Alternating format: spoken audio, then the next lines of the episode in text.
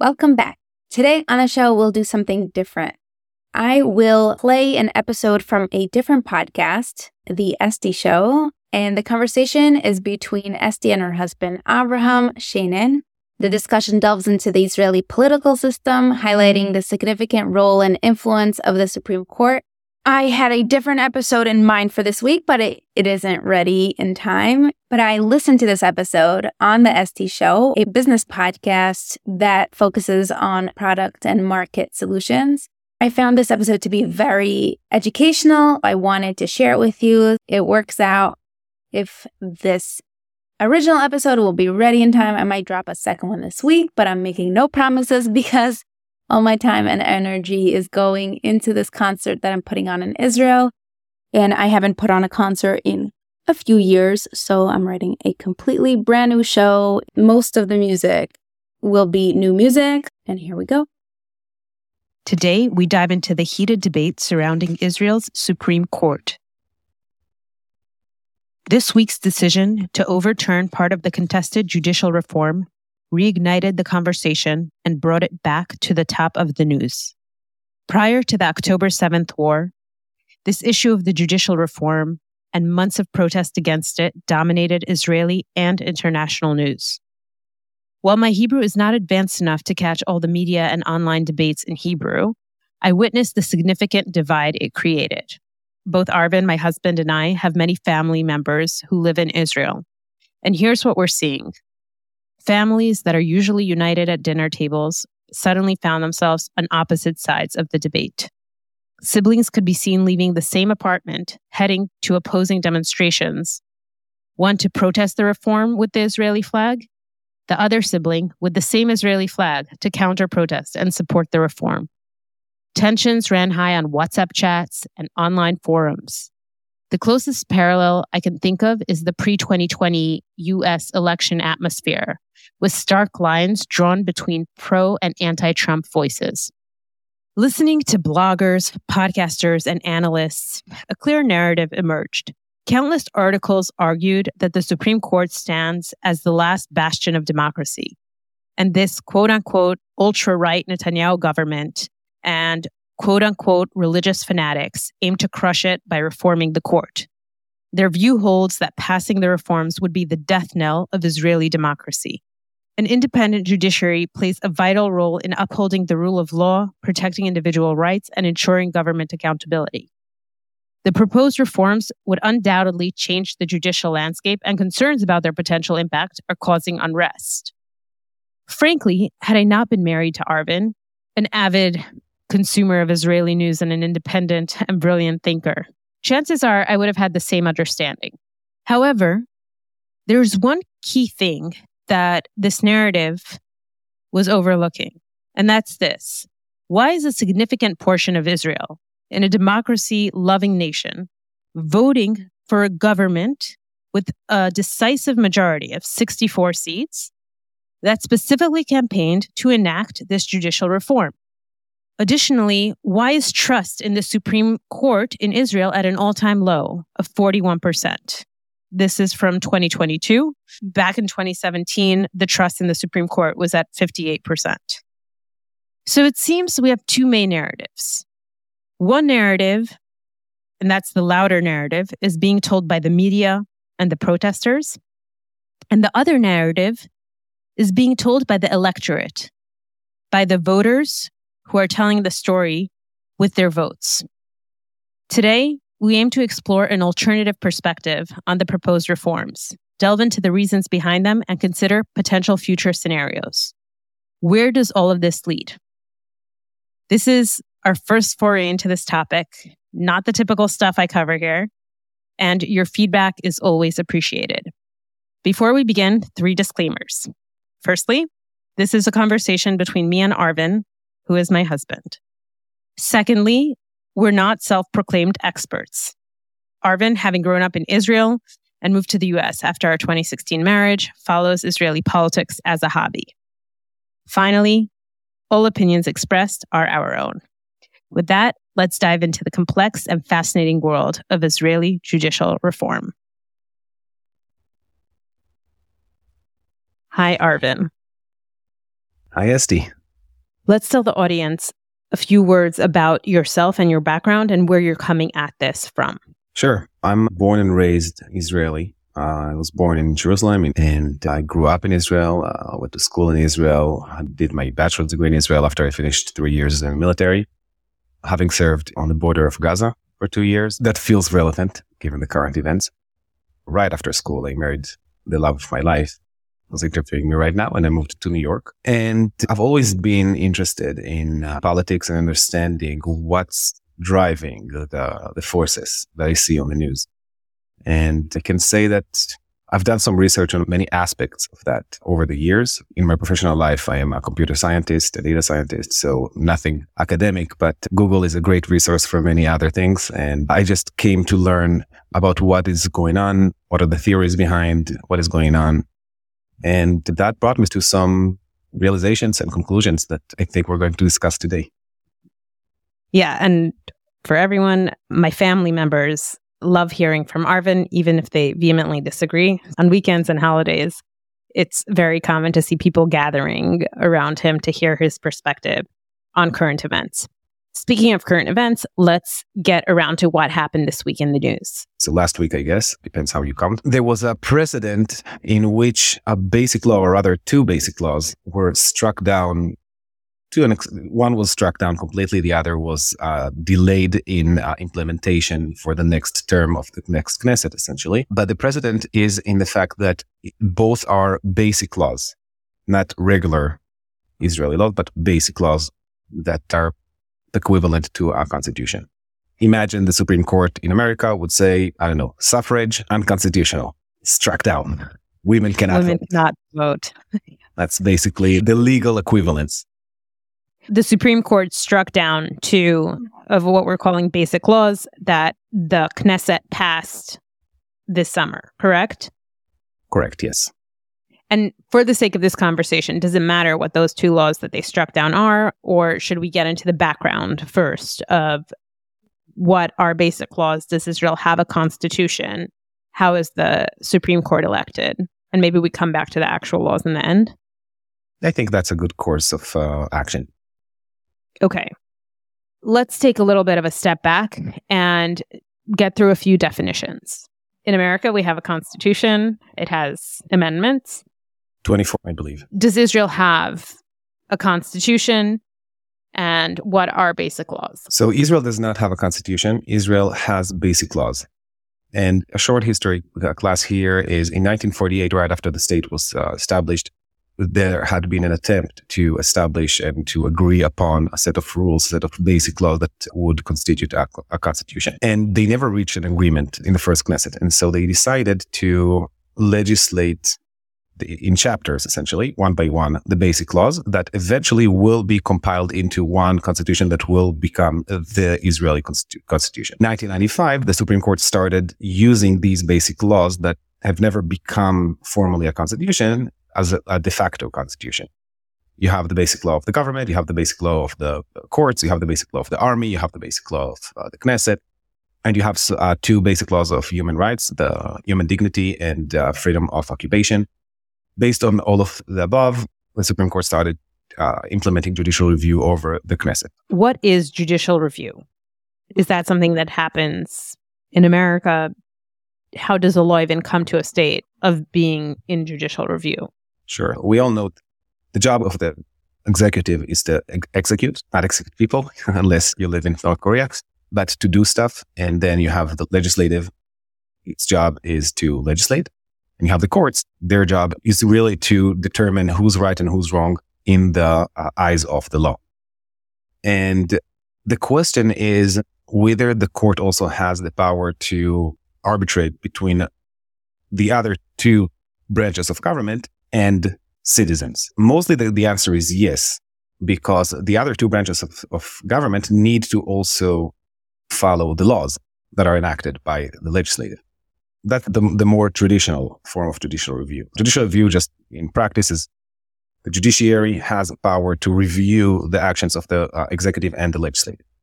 Uh, then we have the, leg- the judicial review we're talking about right now, which is whether new laws being enacted are aligned with previous laws and more, more accurately with laws that are in a higher legal status. In America, we're talking about the Constitution. In Israel, we're talking about the basic laws. This is judicial review. And does it happen automatically or does someone have to file a lawsuit? Because my understanding is that in the States, if a law passes in Congress and let's say it's in conflict with the Constitution, number one, the Supreme Court takes a very limited amount of cases, but someone would have to sue and it would have to go through the courts and go up the chain until the Supreme Court would rule and then potentially strike it down. Is that process similar in Israel? That's a very good question. It is similar, it is dissimilar. It is similar in the sense that, yes, somebody needs to sue. Courts, even the court in Israel, is still quote unquote passive. It cannot decide to discuss an issue. You still need to have somebody appeal to the court. That's where basically the similarity ends in America, you have to have what's called standing. So you have to actually prove that you were damaged or hurt by uh, the, either the decision of the executive or the law that was legislated by the legislative. In Israel, I mentioned before that since the 90s, the courts started to apply judicial review over the other two branches. Another thing they changed, and when I say they, it is it was headed by Aharon Barak, the former Supreme Court president, chief justice of the Supreme Court, if you want to use the American terms. And another thing he said and implemented is basically eliminating the standing. You don't need standing anymore because using his terminology, hakol shafit in Hebrew, which means everything is judiciable I was thinking judgeable. Judgeable, yeah. Which means that anybody can sue the, the Knesset or the government. You don't really need to prove eh, that, that you were hurt. You can say somebody was hurt. Okay. And the, and the court will take it. If they actually want to, and that's where it's similar again to the Supreme the American Supreme Court, if they actually want to make a decision on a case to interpret the Constitution in one way or another. Okay. Up until now, it sounds like the role of the Supreme Court is quite similar with, with some differences number one, that the Supreme Court has the ability to strike down a law as long as it's in conflict with a previously enacted supreme law. In the US, that would be a constitution. In Israel, that would be in conflict with a basic law. We like to talk in America about quote unquote an independent Supreme Court.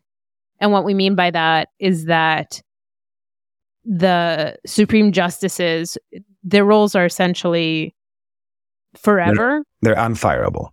They're unfireable. So they could act the way that they deem is correct. However, the way the Supreme Justices are confirmed and appointed is tied to the electoral system, right? Because the president who's elected by the people is the one who appoints the candidate for the Supreme Court, and then the Senate, also voted in by the people, is the one to confirm or not to confirm the candidate for the Supreme Court. So even though it's an independent, quote unquote, independent position, it's still tied to the voter in some sense. There's still a connection to the voter. In Israel, how does the Knesset or the elected government or the prime minister correlate to the Supreme Justice? Is the prime minister the one to appoint the Supreme Justices? How many Supreme Justices are there? How does that whole process look? That's a great question again. In America, since there is a constitution, an agreed upon constitution with over 200 years of agreed tradition of judicial review based on the constitution, and even before that, actually, the Supreme Justices are appointed, like you said, politically, meaning they're nominated by the president and are confirmed by the Senate. In Israel, it is nothing like that. There's a committee that is consisted of nine people, five of which are unelected officials. So three are sitting Supreme Justices. Two are representatives of the bar. So the, the lawyers bar and only the other four are politicians, one of which has to be from the opposition, which means that in a committee of nine people, only three are actually representing the ruling party or the ruling coalition in Israel. Now, that another thing is that you need a majority of seven of these committee members to appoint or to confirm uh, an appointment of a new justice, uh, Supreme Court justice. And since the sitting justices have three seats, and these seats are, by the way, um, chosen by the ju- Chief Justice of the Supreme Court. It means that the, the Chief Justice of the Supreme Court has a veto power over who's joining its own court, which some would say probably that is not the most democratic or the best way to appoint people to positions of power, definitely with so much power to have so much say over what the other two branches of government can or cannot do. Effectively, the four Knesset members who are on the committee can maybe have an influence who's put up for confirmation, but don't really have any power in terms of saying who will be confirmed. Correct. They don't really. At most, you can say, since you have three from the coalition, you can say that they also have a veto power. But history shows us that, for the most part, the candidates of the Supreme Court are being elected. If those candidates completely are elected, it's people who are leaning to the same ideals. Just as a side note, the decision to strike down one of the basic laws from the other week was accepted at a quorum of 15, which is the full amount, the full number of, of the Supreme Court. Eight to seven. Eight voted to, to strike down. Seven voted not to strike down. But this doesn't. And that's this the is amendment. one second. Yes, but this doesn't tell the whole story. The whole story is that twelve of which said that the Supreme Court has the power to strike down basic laws, not just regular laws, basic laws. I, Drawing the Yeah. Mhm. drawing the parallel back to the American system, does the Supreme Court in America have a right to strike down an amendment to the Constitution? no, So in America, how does an amendment to the Constitution get stricken down if that's even a thing? in America, it doesn't. In America, the power of the Supreme Court to perform judicial review is drawn from the Constitution. So in Israel, if until now the, the Supreme Court could say that they're drawing their power to perform judicial review over regular laws from the basic laws, now they're basically saying we don't have a basis for our power, but we do it anyway because we think that's the right thing to do. Some of them try to And- rationalize, and the funny thing is there's eight people voting to strike down, and you have about eight different explanations for why this is fine, which means that there's not Is this- even agreement on why, on like the uh, on The the, logic rationale. and the rationale and logic behind it. Yes, Is this the first time in Israeli history that a basic law is being struck down? yes. Even though in 2021 the, that was the precedent of discussing the validity of basic law, but it was not struck down. That was the Jewish nation basic law that was passed in 2020 or 2021, I believe. Up until two years ago, the basic law acted pretty much as a constitution. And then it looks like what's been happening since then is the Supreme Court started acting in a way which says, actually, we have the ability to change the quote unquote constitution because it's not a constitution. Is that Correct. accurate? Correct. Basically, the Supreme Court right now is having the cake and eating it too, or eating it and having it too, rather.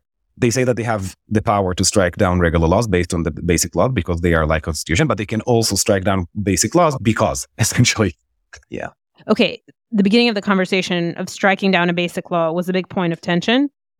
Where did that tension begin? Aharon Barak, the president of the Supreme Court, enacted this change that the Supreme Court ha- will now have the right to strike down basic laws. How come there wasn't an uproar or an uprising when that was enacted and it didn't blow up until 2021? There was some pushback, and this pushback kept on growing and growing over the years. But what we need to remember was the timing. The Supreme Court made the decision, the Malka Mizrahi decision of 1995, which basically turned Israel into a constitutional democracy from being a parliamentary de- democracy that doesn't have a constitution, and the courts don't have the power to perform judicial review into a constitutional de- democracy like the United States or France or Germany. And they did it by not striking down a law, but saying they have the power to do so, which is a method that they used over and over again uh, along the years. They would mention that they have the power to do something, they wouldn't do it, so not to rock the boat too much. And then two years later, oh, yeah, nothing happened since then, so now we're actually going to to do it. And when the blowback would come, they would say, oh, what happened? Two years ago we said it, and you said nothing.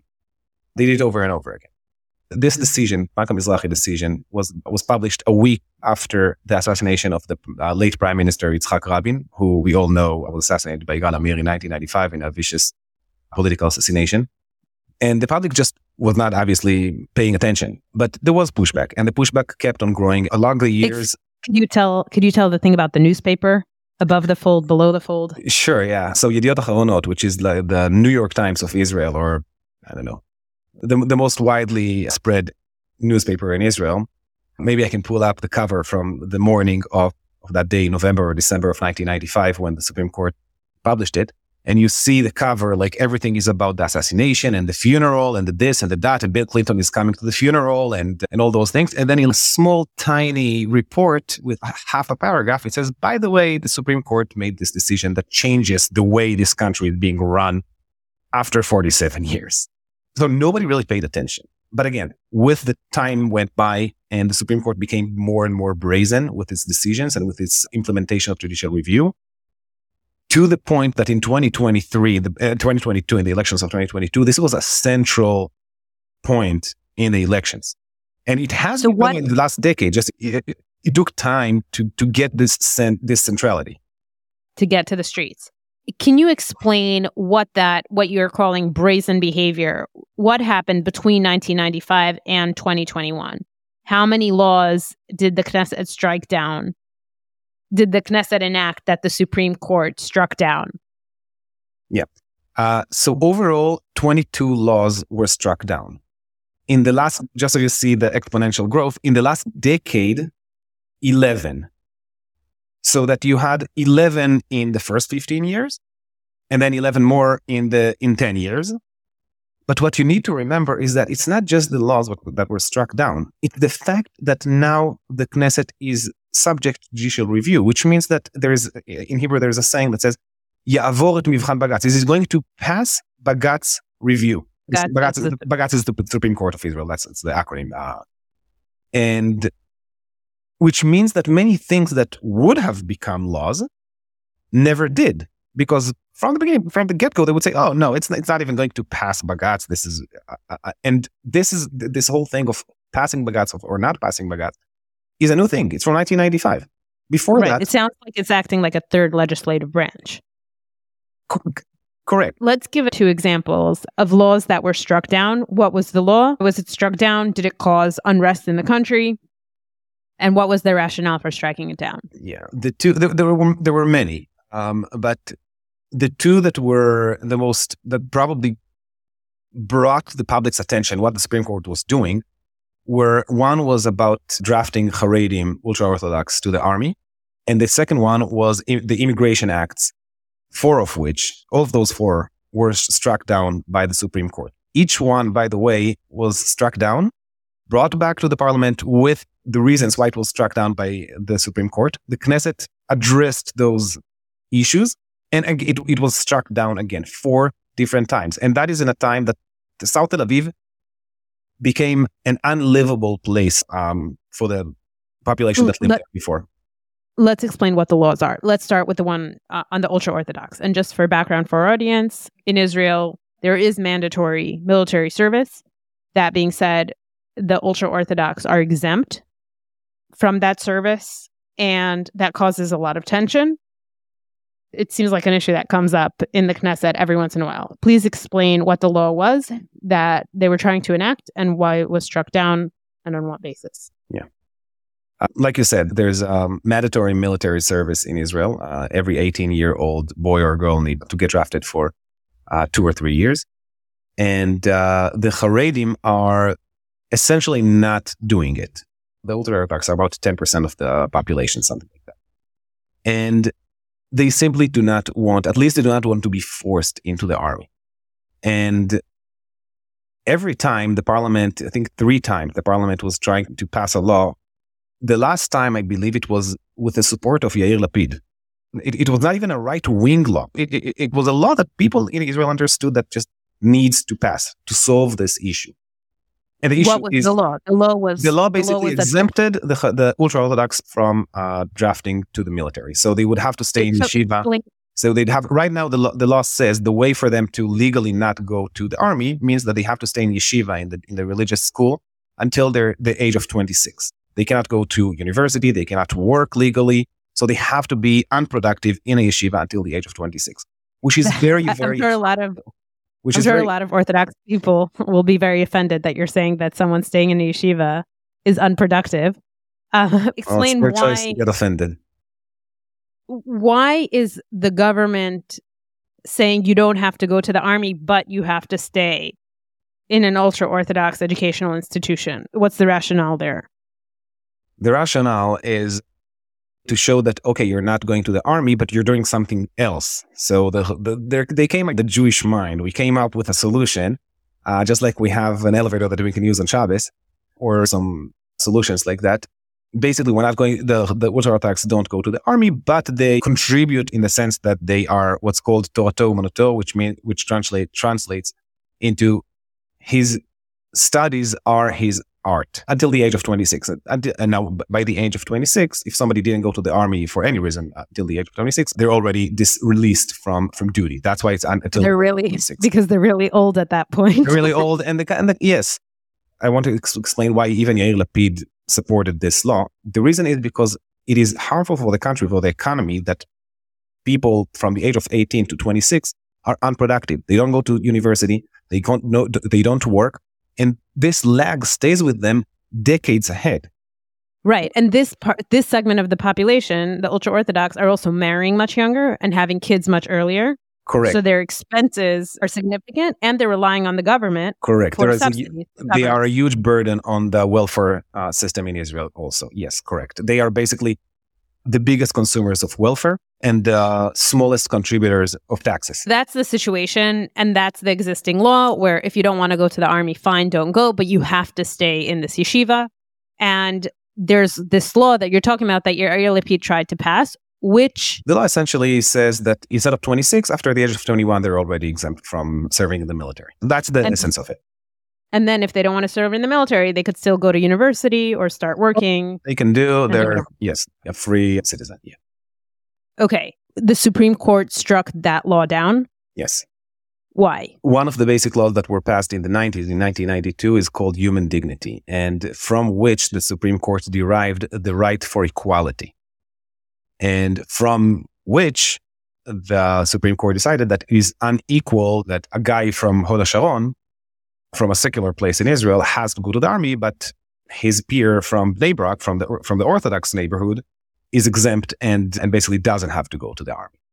Uh, Which is ironic because if the basic law is about human dignity, you would think humans should have the dignity to choose whatever they want to do. Correct. It's funny that, the, yeah, the equality here trumps a Soviet style equality. We're all equal in our misery that we have to spend three years in our. Correct. It's a very um, good point. Okay. So the Supreme Court struck that down. Correct. And what's the reaction? The re- so yeah. it's, it's a very good question. So not only that, Supreme Court even struck down the, the existing situation, which I just mentioned about staying in yeshiva until you're 26. The thing is, the Haredi community is not going to the army. It's not like this. They say, oh, the Supreme Court said that we have to go to the army, so now we're going to start to go to the army. No, they still don't go to the army. And the country and the, the state does not have the resources to put 100,000 people in jail now because they don't go to the army which puts the whole thing, which ridicule the whole thing. And there's a famous saying that the Supreme Court doesn't have a sword nor a wallet. It only has the public trust.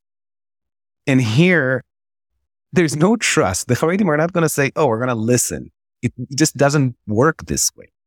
But that does not change anything for the Supreme Court. They decided what they decided, and that's it and damn so with the that, with the ramifications to the economy and to the public stability and instead of so that means that since that law was passed and then struck down essentially every ultra orthodox male between the age of 18 and 26 is an illegal if he doesn't go to not not really because since then what happened was that the the state kept on asking for deference from the, the court and the court since the court understood that it is not going to put 100,000 or 150,000 Haredi men between the ages of 18 and 26 in jail kept on granting this deference. So it's a joke. So, it's really a joke. so right now it's still technically just something that's being kicked down the road. Correct. Okay. And what is the law of the land that you mentioned with the immigration? Okay, immigration since 2007, Israel is trying the Israeli governments. In 2007, by the way, it was Olmert in power, not a right winger, and most of the governments who ended up, who ended up in prison. Correct. But since 2007, and most of the governments since then, people forget it. Until 22, really, the governments were center right at best. I mean, in 2009, Ehud Barak was the Minister of Defense. In 2011, I think Tzipi Livni was Minister of, uh, of Foreign Affairs. Maybe I'm confusing the years a little bit, but that was the case. You had uh, center to center right governments. The Likud was the, the main axis, but yeah. And all those governments tried to pass those laws. And the last one was struck down in, uh, in March 2023, this year every time, and I think I mentioned it before, every it was four times that it's called in Hebrew Chok HaMistanenim, the law of the illegal immigrants or migrants. And the idea was to build an incentive structure for them not to come into Israel and the ones who already came to leave. The, the thing is, they came in illegally. And if all those illegal immigrants know that all they need to do is just to stay here long enough until just doesn't feel right to tell them to leave or to deport them, it's a problem. But every country needs to control the amount of people that gets into the country, including our country and every country in Europe understand it definitely now. So this incentive track structure was at least they tried to put it in place. And for some short time, it was even implemented. And every time, it was very interesting. Every time, for those four times, it was implemented for a few months until the Supreme Court would strike it down. In those four months, the illegal immigration would decrease dramatically every time the Supreme Court would strike it down, it would spike back up uh, right after. And it, it, puts a big burden on, on southern Tel Aviv, where uh, uh, many of them are concentrated, neighborhoods there and uh, population there, essentially paying the price for these policies. Crime there is rampant. And the government and the Knesset's hands are tied. They tried four times. Sounds sounds like a similar problem to the US with illegal immigration. What was the rationale for the Supreme Court striking down uh, this attempt at curbing illegal immigration one four of the, times? One of the clauses that the Supreme Court in Israel is using is called midatiyut, which means measurement. Is the is that a basic law? No, this is something that the Supreme Court. So clauses of the Supreme Court are things that the Supreme Court is developing along the years in decisions, how basically they implement laws, what tests to put the uh, the decisions uh, up to. So since 1995, one of the things that that were developed is this measurement. Things need to be measured. So you cannot pass a law that is unmeasured or unproportional. I think proportional, maybe proportional is, is a better word here. I was transliterating it. So if it is unproportional to the problem, if you have a problem and, and your solution in law is disproportionate to the problem, then that could be a reason to strike down the law. And that's the reason they used definitely the last time. I believe also the first three, uh, but I may be wrong. Maybe they used some other clauses, but the last time was it was uh, proportionality. So the Supreme Court said the problem of illegal immigration isn't as great as the legislature is making it out to be. And for that reason, we're not going to allow the legislature to pass laws against illegal immigration. Correct. Correct. Okay. I mean, to me, that sounds like the Supreme Court is assuming a lot of power. If Correct. I were a voter, I would say, what's the point of voting in a government if every law that they pass that the Supreme Court doesn't like, mm-hmm. they could just strike down? These laws that the the ultra orthodox law and the illegal immigration law they seem quite recent. When did this start becoming in 1995 when Aharon Barak said that the Supreme Court has a right to strike down laws? It looks like it passed unnoticed and then slowly the Supreme Court has been striking down more laws and then very recently striking down basic laws, which is the equivalent of saying we're changing the constitution. Where where's the Israeli public on this? And it sounds the way you're describing it, shouldn't everyone be up in arms against this? Why is there such a strong divide on this? So the Israeli public is split. Uh, there was actually just came out uh, um, a poll about it, and there is about a third which wants a reform. They say either the Supreme Court has these powers, but then the Supreme Court has to be democratically elected. So people have a say in who is actually holding this power. Um, or vice versa, you just take away the, this power from the Supreme Court, or both, actually, because we can trust the Supreme Court. That's like we trusted the Supreme Court before that when it was un, when it is undemocratically elected and it abused its power. That's a one third.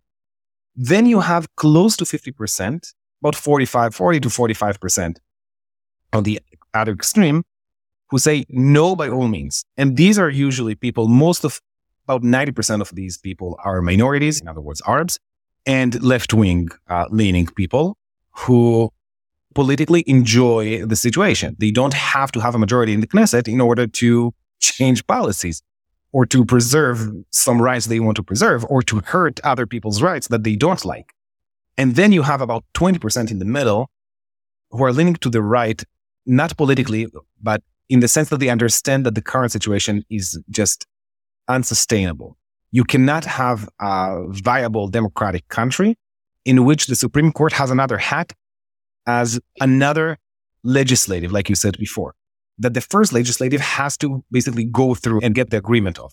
Similarly to America, you have the House of Representatives and the Senate, or in England, you have House of Commons and the House of Lords. They made themselves the House of Lords, essentially. And just like the House of Lords, they're not democratically elected. Uh, so that's the distribution. Right now, we have a situation where the government was elected by a majority of the voters to change this. The voters are saying this doesn't feel very democratic where we're electing a government and they can't legislate. Let's change the relationship with the judicial review. I, I want you to outline what the proposed plan for the judicial reform is, but just to get to the core of the question, if every single reform that the legislature will pass to keep a balance or to maybe create a healthier balance between the Supreme Court and the Knesset is going to be struck down by the Supreme Court, what is going to happen? It sounds like a constitutional crisis. So, yeah, that's the biggest problem because right now the Supreme Court said we can do anything. And some members of Knesset say what we're going to do is we're going to create a constitutional court. The Israeli Supreme Court is the same as the highest court, meaning that we just, in any regular case, you can appeal until you get to the Supreme Court, or the Supreme Court has two hats. It has the regular hat, the regular highest court in the land, and it has the hat of constitutional court. And what some members of the Knesset say is okay, now we'll just create a new constitutional court that will be democratically elected and, and it will only have the, the right to, to discuss those issues. but like you say, down the constitutional it, court as well. Exactly, I mean, exactly. That could happen. Who, who wants competition? What the supporters of the Supreme Court and Supreme Court itself are saying is that all the Knesset needs to do is to pass what's called the Abel Hakika, basic law of the legislature, in which they will say how a basic law is enacted. And then they will say, then we'll respect it. Then, if you do it and you say basic law needs, for example, a special majority and it needs to have four votes, not just three like regular laws, and it is going to only start being in effect in the next Knesset, blah, blah, blah. That's what they're talking. This has two problems. The first one is let's say the Knesset says, okay, fine, we'll do it who says that it will not, like you said, they will not strike it down? They say, you know what? It's not a good legislative basic law. You change it. Okay. Until they agree that this is a good way to do a basic law of legislature. but let's say they agree. Okay. Let's say they agree.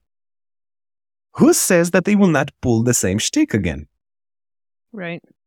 I mean, they already showed that they can do it. Why would I, as a voter, as a supposed sovereign in my own country, well, I don't live in Israel anymore, but somebody who, d- who does, let's say Moshe from Jerusalem, who's saying the government is supposed to be for me, supposed to be, what's the, the three? By the people, for the people? Yeah, for the people, by the people, and whatever. It is not by the people, is my point. It is not by the people. And again, we go back just like you said. The Supreme Court basically sh- proved that it cannot be trusted. And it's so ironic because they did all those things because they said we cannot trust this the Knesset.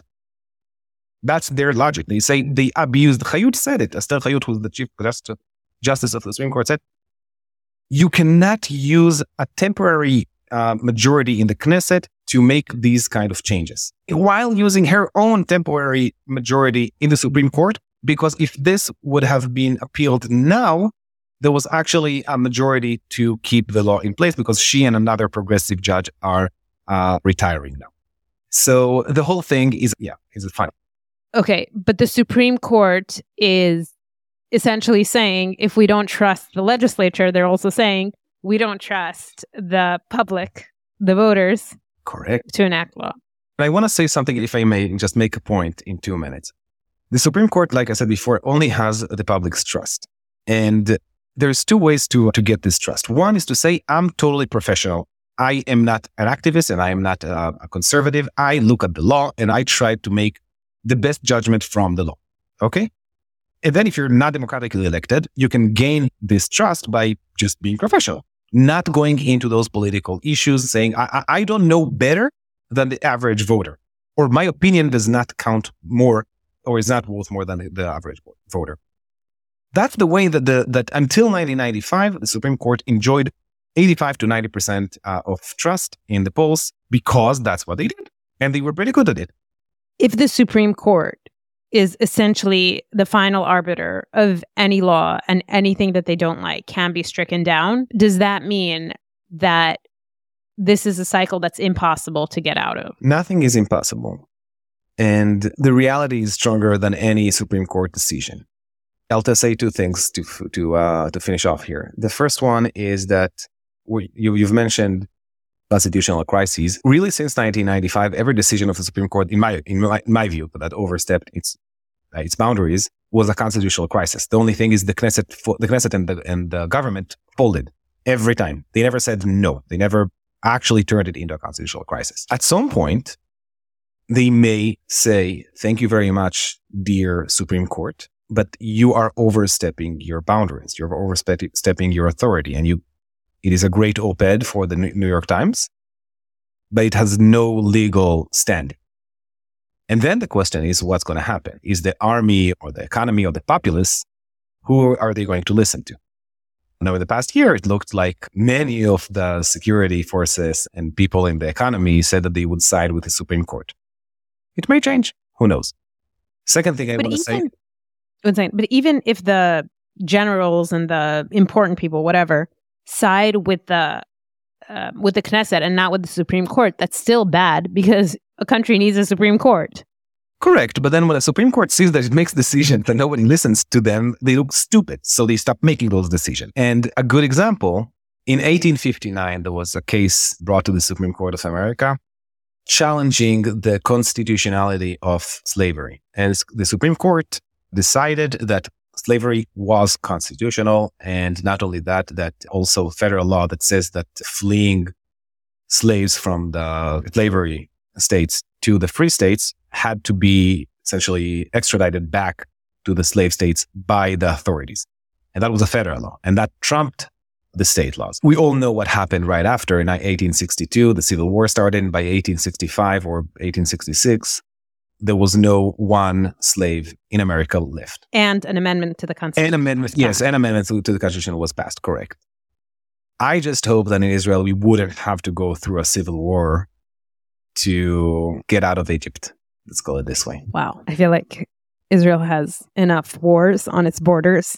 It really doesn't need another internal one this is a frightening conversation, but one that I really appreciate because I think it offers an alternative perspective to the main narrative. Thank you. Thank you, Estee. It was a pleasure. I learned a lot from this episode, and I hope you did too. If you'd like to follow the Estee Show, the link is in the show notes. Stay tuned for the future episodes on the show. Thank you for all your messages, feedback, and suggestions for new topics and new guests. So keep writing in, keep sending messages. If you like this show, it's so easy to give back. All you have to do is write a review in the podcast app that you're listening to this podcast on. And if you want a bonus way to help me, you can share this podcast with a friend. So thank you for that and stay safe. See you next time.